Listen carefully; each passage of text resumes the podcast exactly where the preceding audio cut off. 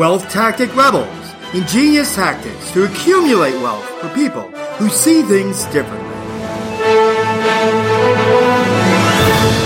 Welcome to another entrepreneur interview with Wealth Tactic Rebels, the podcast for people who see things differently. I'm your host, Kevin Dumont, and I've been seeing things differently in the wealth field for well over 10 years now. Today we're joined by a guest, Lane Kawaoka. How are you doing today, Lane? Hey, thanks for having me, Kevin. Great. Thank you for being here. Appreciate you uh, sharing your time and your knowledge with our listeners. So, Lane, he started by getting a bachelor's in engineering. Is that correct? Engineering? Yeah. At University of Washington, and he got out into the working world working as a professional engineer. But he decided to get into real estate investing in what was that 2008 2009 something like that right shortly after graduation bought a rental you bought a rental in seattle but you found that there's a different direction you want to go with the real estate yeah i basically bought a rental and then you know realized you know i made a lot of cash flow doing it so i just kind of focused on saving more money to buy more of those things so i could quit my day job that i didn't really enjoy right seven years later, I had 11 rentals. And then I think about 10 years later after that, 2,600 today. And uh, quit my job a couple of months ago. And excellent. Congratulations, by the way. Thanks, thanks. But it's just entering the, the new rat race, right? You never stop working. Yeah, no, never. You know, the problem is when you become your own boss, you end up working more. right, right. I don't think there's anybody, well, I mean, usually the toughest boss is yourself, right? Right. But there's perks to it. I know you started with the uh, $2,200 a month rental there in Seattle, but then you transitioned into different cash flow markets. So, what kind of markets are those? Why did you do that? I bought my first couple rentals in Seattle, which is a, called a primary market. So, primary markets are Seattle, Los Angeles, San Francisco, Hawaii, New York, Boston. And these are all like the cool places to live. It's like very expensive, but more importantly, the rent to value ratios are not advantageous to hold or buy and hold property that where the income will exceed the expenses. So we kind of look at properties in secondary and tertiary markets, you know, places like Birmingham, Atlanta, Indianapolis, Kansas City, Memphis, uh, Jacksonville, Florida, you know, places like that that are the secondary markets where rent to value ratios are high enough to be able to cash flow. So maybe we'll talk about the rent to value ratios a little bit. So how you figure out the rent to value ratio is you take the monthly rent divided by the purchase price. In Seattle, your average home might be 500,000 and that'll rent for 2,500. So it's half a percent rent to value ratio. As investors, we try and look for a 1% or higher to be able to cash flow. That's sort of the quick and dirty way of, you know, seeing if it will cash flow. So a lot of the properties we'll buy will be a hundred thousand dollar home that'll rent for a thousand dollars a month. So that's 1% or higher. You're just looking online at Zillow. You know, Zillow is not the best place for pricing, but you know, good enough for government work, right? Like, you know, good way to see if you're in a secondary or primary market. Good tip there. So Zillow, I've done that before. I've been on there. How far have you gone with the uh, acquiring of the rental properties now? My first five to seven years, I just focused on um, saving up 30 grand to go buy a hundred thousand dollar house um, that rented for a thousand bucks. Each property got a few hundred dollars of passive cash flow a month. Um, but that doesn't include the mortgage pay down because your tenant's paying down your mortgage, the tax benefits, and the appreciation. The bad thing about secondary and tertiary markets, they don't appreciate as heavily as the primary markets, but you know, the ups and downs aren't as high and low, which is a nice thing. I consider appreciation as gambling, I bet on the sure thing, which is cash flow. Right. Where right, right. That's Some, the fundamental difference. Right. So that's something you can count on more. It's something more predictable. Right. And I feel like for people who are under half a million dollars net worth, I think you have to go out and hit a bunch of singles. You got to do the more conservative play to build your portfolio, which is cash flow. I think all too often people get shiny object syndrome and they start to take these home run swings and they go after these high risk, high return investments where I think the you know the prudent way is just to pick up single family home rentals one by one by one, and your experience will get better. Your your deal finding ability will get better, and you just kind of build up your portfolio that way. Right. Okay, good tip. So speaking of building your portfolio, right? So your your focus is on passive income, passive cash flow, correct? Right. Which is the title of your podcast, A Simple Passive Cash Flow. Can you talk a little bit to the basics of passive rental, you know, passive cash flow like that, building the rental portfolio? For you in particular, I think you can speak to a lot of people because what a lot of people out there, when they're looking at doing this, they don't have the money to quit their day job. So they're looking to get into this while still working, which is your experience, correct? Right, right. Yeah, I mean, I, would say like when people think of real estate investing, they think of all these active real estate investing activities like wholesaling, flipping houses. Right. I don't do any of that, right? Like I'm a passive investor. Unfortunately, to be a passive investor, you need a little bit of capital, right? 20% down payment to buy a property. I don't do any of these like no money down stuff. No tricks, no game. I had a good professional paying job and I used that money to use it as a down payment to acquire assets. As a passive investor, your job is to go find good quality assets, um, procure them, and use other experts like property managers and property inspectors to make sure that's a good asset and just to keep acquiring them and let them pile up a- amongst each other. Um, and it shouldn't take that long you know, it shouldn't take more than like an hour or two a week if you know hmm. what you're doing and you're working with the right people. Right. That sounds like that's the key because if you're working a job, you don't have a lot of time. So the key to being able to manage that is to find other professionals that are good at what they do that you can count on to help you with that. Right. And as, you know, they, they say your network is your net worth.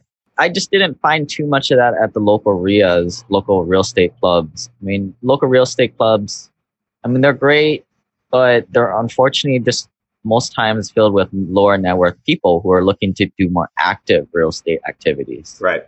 What you need to do is you need to find other passive investor types that are kind of doing what you're wanting to do and kind of build relationship with them, add value to them, buy them lunch if you need to, right. buy them a gift card or whatever to figure out who they're using. You know, you don't need to recreate the wheel. Just copy what other people are doing. Use the so same true. markets, use the same providers, use the same property managers. Same true. Yeah, that's true. And that's oftentimes the way it is with business. There's no need to reinvent the wheel. The path to how to have success in that, in your case, the passive real estate, is already been it's already been done. It's out there. So you just gotta right. And there's enough of a barrier to entry. I mean, for these, you know, hundred thousand dollar property, you need 20, 25 grand to get started. Right. That just thins the herd, you know, pretty quickly. Right. And that's why it's pretty easy.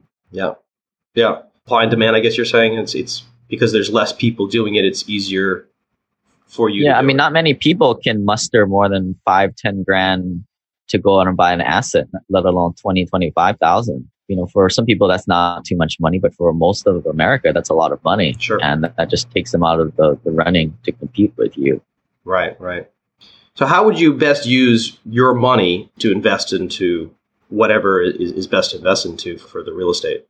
I mean, I think when you're starting out, like I said, picking up single family homes is the best way to go. Most of the folks I work with are doctors, lawyers, engineers, guys making over a hundred grand a year yeah. in their job they will likely graduate to private placements and syndications in sure. you know the near future. That's why I suggest people starting out with single family homes because single family homes make for good retail investment or to sell to retail buyers. Duplexes, triplexes, or quads. The cash flow numbers look a little bit better, but the exit strategy just isn't there. It's right. it's hard to sell that. The only person who's wanting to buy that is another cheapskate investor. and so it's going to sit on the market for a while. So with the near future in mind that you're going to, you know, consolidate and go to more liquid and more passive investments as LP in a bigger deal, a limited partner in a bigger deal, I suggest starting out with a few single family homes and then reevaluating from there. Right.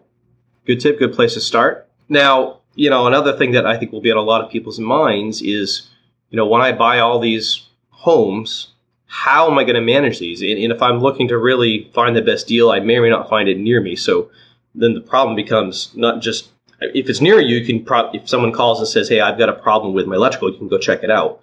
But not everything's going to be near you. So how do you handle that when it comes to managing these properties remotely?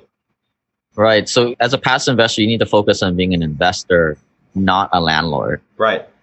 So part of that is employing professional third party property management to do your dirty work for you. Makes sense. And um, you know, part of that is you need the buffer in the numbers, right? You need to have those rent to value ratios one percent or higher to be able to pay a professional property management company eight to ten percent of the monthly rents, and then you know pay them the lease up fee when they find you a new tenant. They may charge you a little bit more for some repairs here and there, but hey, that's just the business, right? That's Right. you're trying to build a scalable business, not just be like most real estate investors and just have one or two properties. Right. In which, like you said, you're the property manager. And if you're busy being a property manager, you can't spend your time finding more properties. Right. Or for a lot of my folks, it's their time is better spent just picking up another shift at work, doing another extra surgery or whatever. Right. Their highest and best use. Yeah, something that brings them more money rather than Right. right. You have any tips on how to find good management companies to help out with this kind of thing? I would always say referrals is probably the best way of doing things. I just wrote an article last week on 25 questions to ask in an interview from a property manager. Mhm. But you know, those are just guidelines, right? You, you can find those on my website. But I always tell people, you know, don't ask them all 25 questions because they'll just think you're weird. and a good property manager won't want to work with you because you're a pain in the butt. But just Right. use those questions as guidelines to just get a conversation going, right? Do you work with this person well? Do they seem intelligent? Is this a good foundation for a business relationship? Right. Now, of course, the reason why people are investing into real estate is to build their their wealth, build their portfolio, right? Now, once you finally do get there, you've got some properties under your belt, you're making a little bit of money. What do you do with it? What's some ways that sophisticated investors are handling that? I see real estate investing as sort of more of an end game financial wealth building. Mhm. I mean, it's one of those things that'll always be in need, right? People will always need a place to, to live, especially when Right. you're working in the B and the C class area, you know, non luxury type, that the high class end. Right. There'll always be a need for that type of housing. The returns aren't spectacular, although, you know, 10 to 30% returns a year isn't too bad. But the it's pretty easy. Yeah. It's pretty simple to do. So I always tell people like they have like a startup or a, or an entrepreneur business, focus on that, make a whole bunch of money, but then pile it into real estate after. Right. So, you know, if you're thinking about it in terms of buckets, you make a whole bunch of money, you pour into real estate. And then to answer your question, once you've got your real estate portfolio up to a critical mass, well, you just buy more real estate. I mean, you just keep buying more and more assets because the beauty of real estate is that the passive losses it kicks back to you can be used to offset your active income, Right. especially when you start to go to that real estate professional status on taxes. Right. It's just unfair for the average W 2 worker these days, in my opinion Right. Yeah. all the tax benefits they're missing out. Right. So there you go. So what kind of tax benefits can they look forward to in real estate? Whether you own a um, single family home and you don't really do much, it's still considered a business. Very simple one. Okay. Yeah. So you're able to write off those business expenses that are necessary to do that business. Cell phones, computers, that type of stuff, postage. Right. At that point, you need to sort of get clever on what you're, you're writing off um, Mhm. from that business perspective. The nice thing about owning real estate is you can depreciate the cost of the building 127th of the value every single year. So Right. that is a paper loss. So the building is still there. It's still performing and still producing income for you. But on your taxes, you can take that depreciation as a loss, paper loss every year to show for even more income. That's good. So you, it's creating deductions that people would never otherwise be able to have. Right, right. I mean, e- even I mean, you're seeing it on the uh, the the primary residence side now. I mean, before you used to be able to write off your mortgage interest, and I think now they're starting to cap that off. And They have, yeah. I'm sure in the next ten years we'll probably phase that out completely because the country's just looking more for revenue. But as far as a real estate investor, I mean, that will always be a business expense, and I'm pretty Right. sure that will always be deductible. Right. Well, you know, there has to be some sort of deductions for business, otherwise businesses wouldn't be profitable and we wouldn't have any. So, uh, yeah, you're probably right. That's probably a safer bet than, like you're saying, being able to write off the interest on your primary residence. Right. I mean, I think you probably talk about this all the time, right? I mean, there's these tactics or these, I call them like wealth secrets that Yep. the wealthy do that just the average people out there just don't do. And unfortunately, that's what's going to keep them working at their jobs for 40, 50 years, never ever being able to retire. Right. These secrets or tactics aren't that hard and they're pretty attainable for the average person. It's just more about education and building your network to kind of implement that into your own life. Yeah. It's true. Wealthy people are using it, but doesn't mean it only works for wealthy people. A long time ago when I was younger, I think I was like a teenager, and someone said to me, I think it was it was my father actually said to me, you know, emulate what you want to be. If you want to have more money, what is someone with more money than you doing? They're doing something different. They're thinking differently about their money than the average person, than what's out there in mainstream media. I think you have a tactic, right, that you use with Wealth Tech Rebels. We talk about major capital purchases. So an issue is that if you buy something, whether you finance it through some, uh, like a bank and pay them interest, or you take your money and you buy it, you're still paying interest. But you, there's ways to set up your own system so that you can basically take a loan from yourself and not lose all the interest, right? You have a tactic like that. Yeah, yeah. I mean, people can Google this. I mean, it's nothing new, but it's definitely one of those things aren't talked about in mainstream is like the infinite banking concept. Right. So you're using life insurance, which, you know, life insurance, normally you're doing it for the death payout. Correct. That's how people traditionally think about it, yes. Right. We're not really doing it for that. We're just using it as a loophole because the government doesn't tax life insurance. Correct. The cash value in life insurance, as long as it's in there, isn't taxed. You can access it through a loan, and a loan is not taxed because it's not income. And it's also sheltered from creditors and litigation, but right. it's a tactic that the wealthy use to kind of store liquidity and to just kind of store money until Yep. they need it. Not for a rainy day. Rich people don't think of rainy days. They think of more opportunities to go after. Yeah. So today I invest in private placements and syndications and usually, you know, you're investing as a limited partner and usually the minimum investment is $50,000, which are great investments only offered to people in the personal network or in the cool kids club and the country club. But they don't come up very often and they come up very um, erratically. I mean, last year there were like two or three that came up in like November, December, and I needed some money because for good deals right. but I used my life insurance as sort of that liquidity fund or opportunity fund, as I call it, to uh, dip out of there. And then, you know, earlier this year, I was kind of replenishing it, throwing up the battery and getting ready for the next barrage if that ever happened. Yep. Absolutely. Great tactic right there, actually. Very useful. Helps set people up in a way.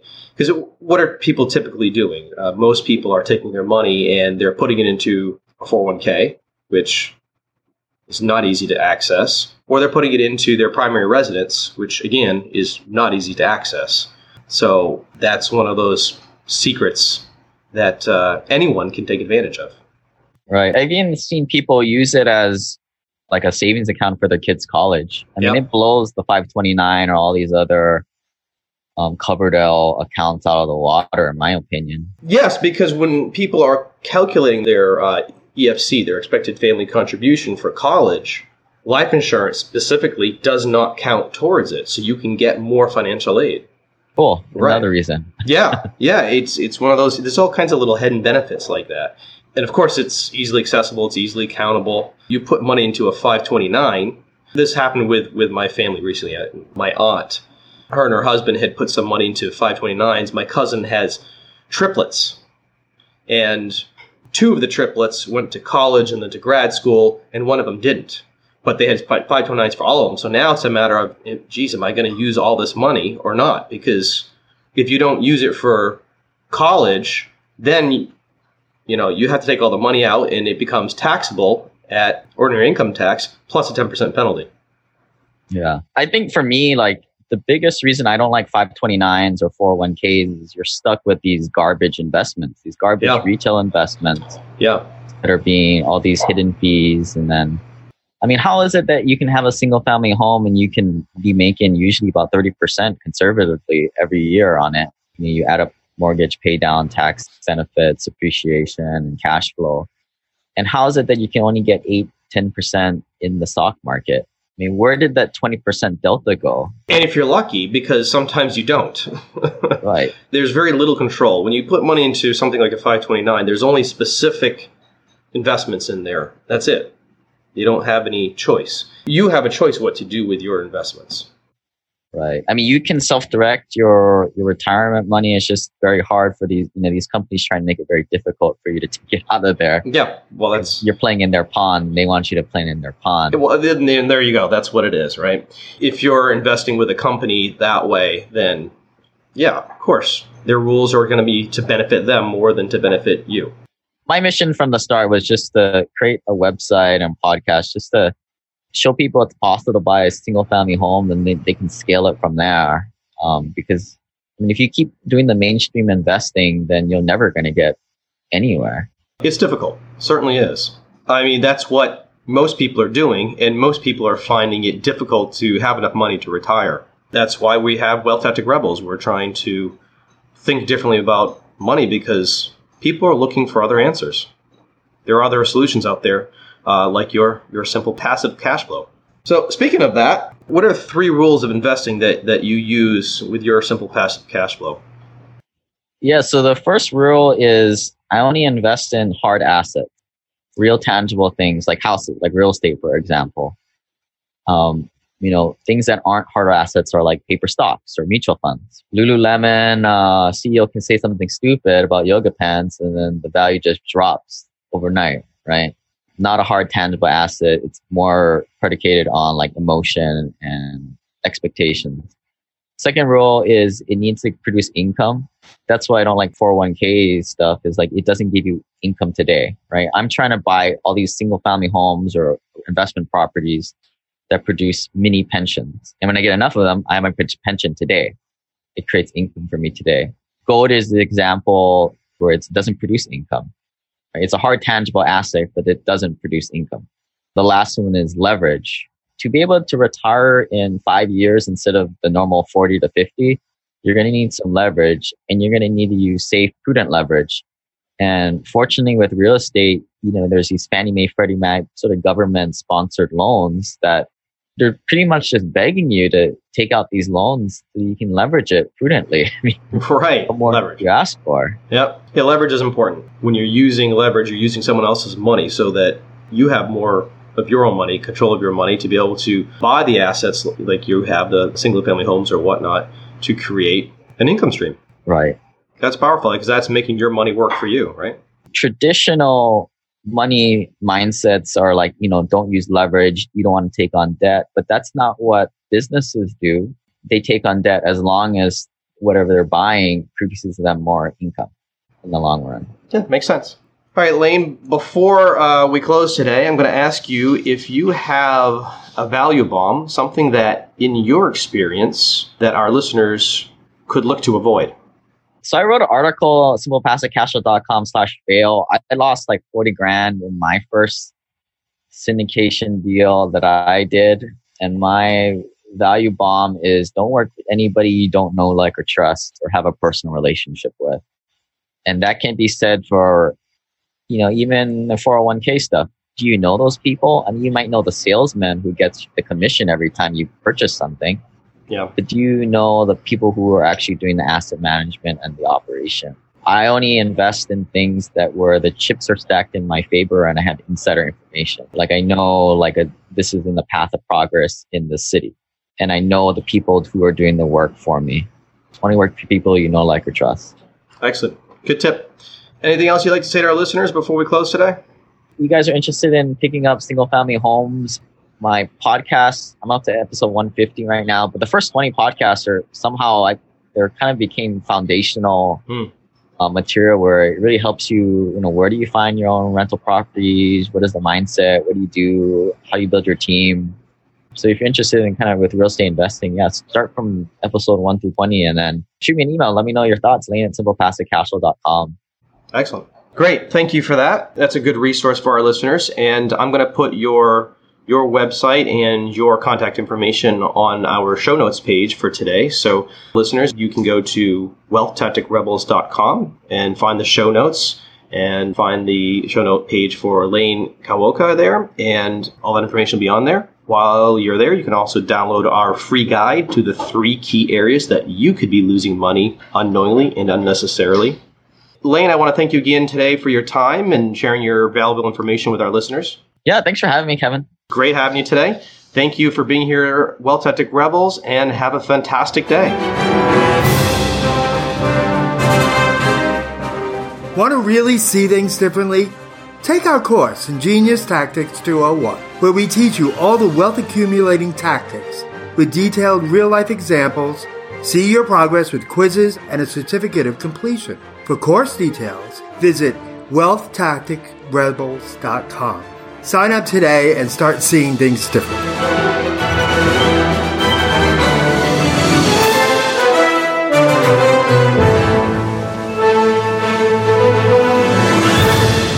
This presentation is intended as informational only. The information presented does not consider your particular financial objectives, risk tolerance, time horizon, or other unique circumstances, and does not constitute a personalized recommendation or replace the advice of a financial, tax, or legal advisor or other qualified professionals. Do your own research and do not use the information of this presentation in place of a customized consultation with a licensed professional. To the best of our ability, we provide content that is accurate as of the date of release. However, we give no assurance or guarantee regarding its accuracy, timeliness, completeness, or applicability. We assume no liability for the information of this and related presentations.